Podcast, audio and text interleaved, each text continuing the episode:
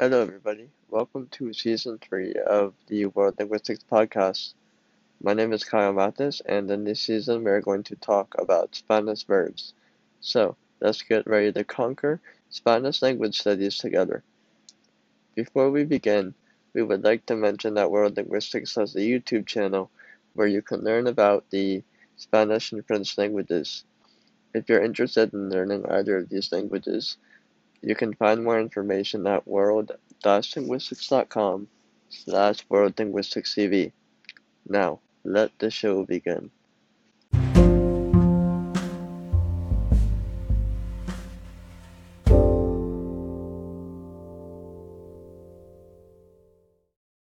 Spanish verbs are unique because they are matched with pronouns, meaning that each pronoun in Spanish has a verb that matches with it.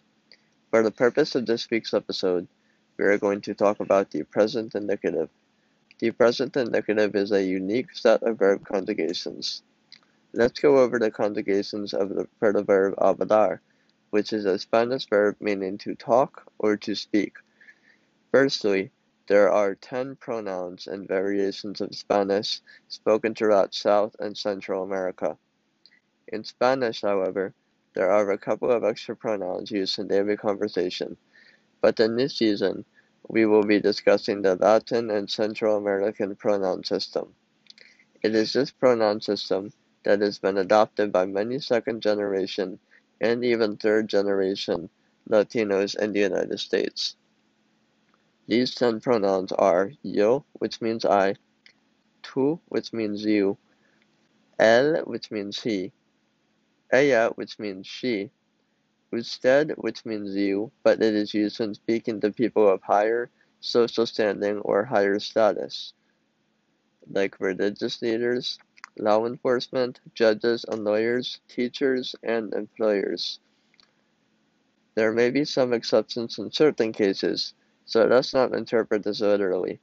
We'll just say that it's best practice to use this pronoun if you are unsure if you should use the formal the informal pronoun tú.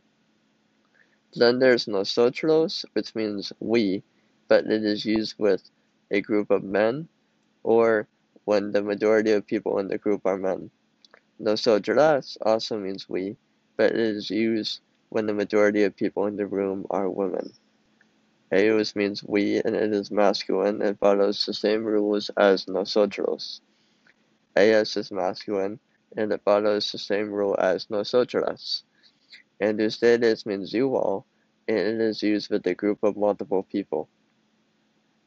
Now that we know these pronouns, let's match the verb conjugations with them.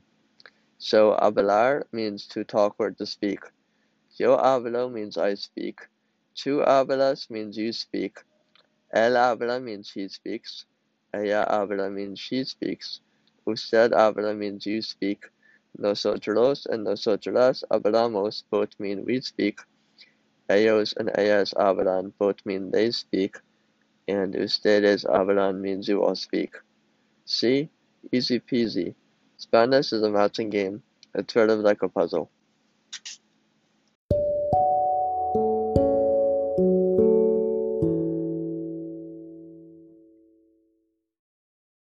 Thank you so much for listening.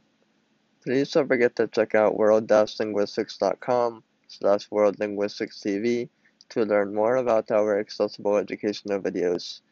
Together we can transcend monolingualism and embrace multilingualism. My name is Kyle Matis, and I will see you in the next episode.